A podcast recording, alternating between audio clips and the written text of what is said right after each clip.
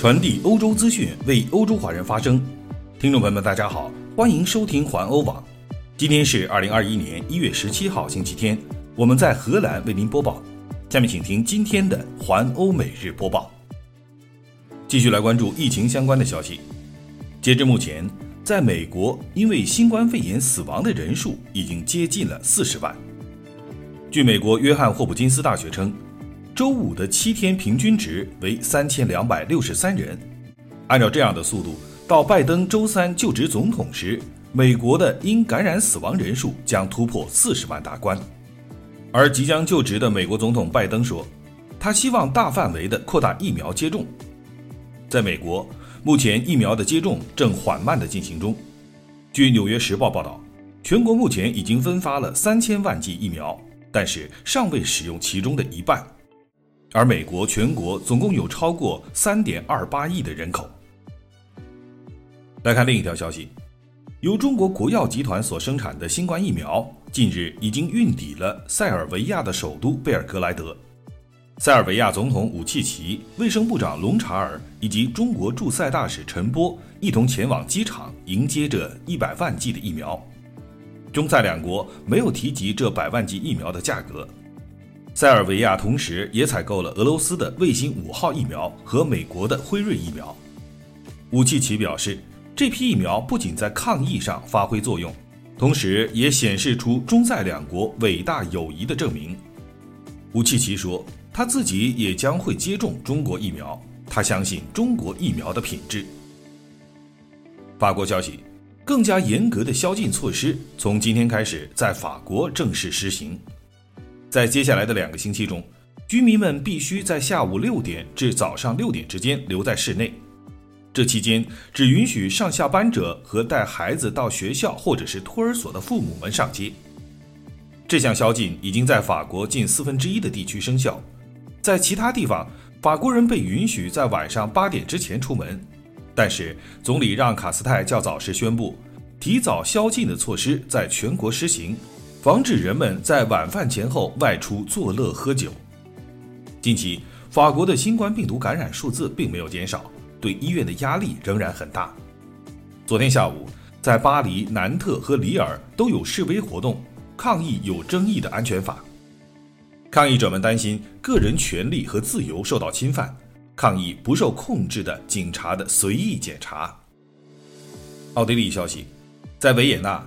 针对奥地利政府为遏制疫情大流行而采取的疫情措施的示威游行中，有五人被捕。奥地利警方称，在星期六，大约有一万人参加了抗议活动，大多数参与者没有戴口罩，也没有遵守保持社交距离的规则。示威活动以和平的方式开始，但是不久之后就发生了骚乱。不过，警方设法避免与示威者发生对抗。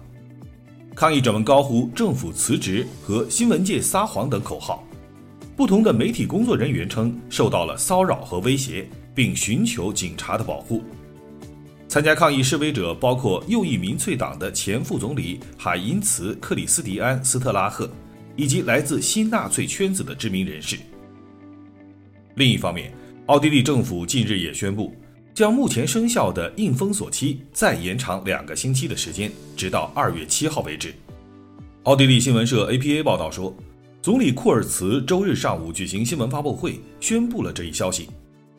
硬封锁措施自十二月二十六号起生效，最初计划有效期到一月十八号，但是不久前，奥地利政府第一次将这一期限延长到了一月二十四号，而近日宣布再次延长。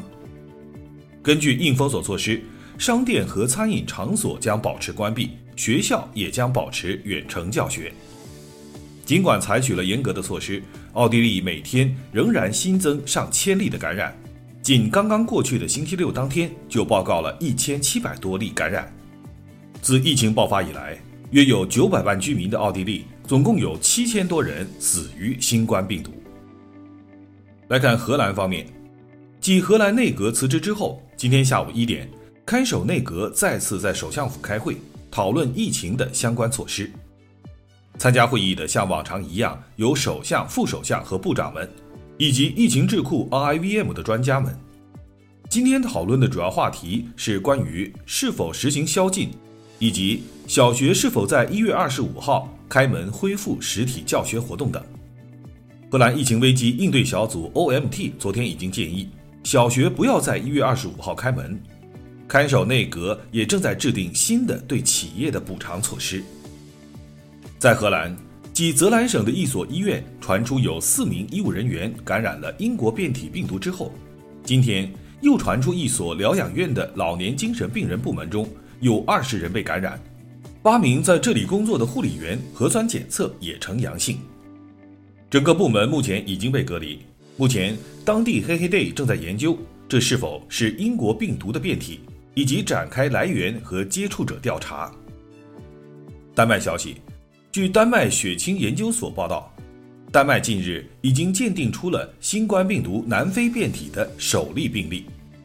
这个病毒变体引起了人们的极大关注，因为它比目前主要传播的病毒更具有传染性。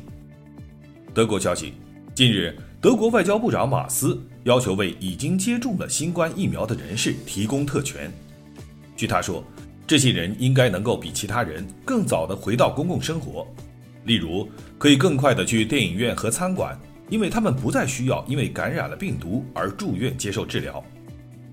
马斯在德国日报星期日图片报上说：“这至少意味着限制这些人士基本权利的最重要原因之一已经消失了。”这位部长说：“由于封锁而目前关闭的餐馆、电影院、剧院和博物馆。”也有权在可能的情况下对这些人士重新开放场所。迄今为止，德国政府一直拒绝给予已接种疫苗的人比未接种疫苗的人更多的自由。内政部长霍斯特·塞霍佛担忧，这样的特权会造成社会分裂。马斯也认识到可能存在暂时的不平等，但根据他的说法，只要有事实的原因，这样的特权在宪法上是合理的。以上就是今天的环欧每日播报，我是郑军，期待您每天关注环欧网为您带来的欧洲最新资讯，明天见。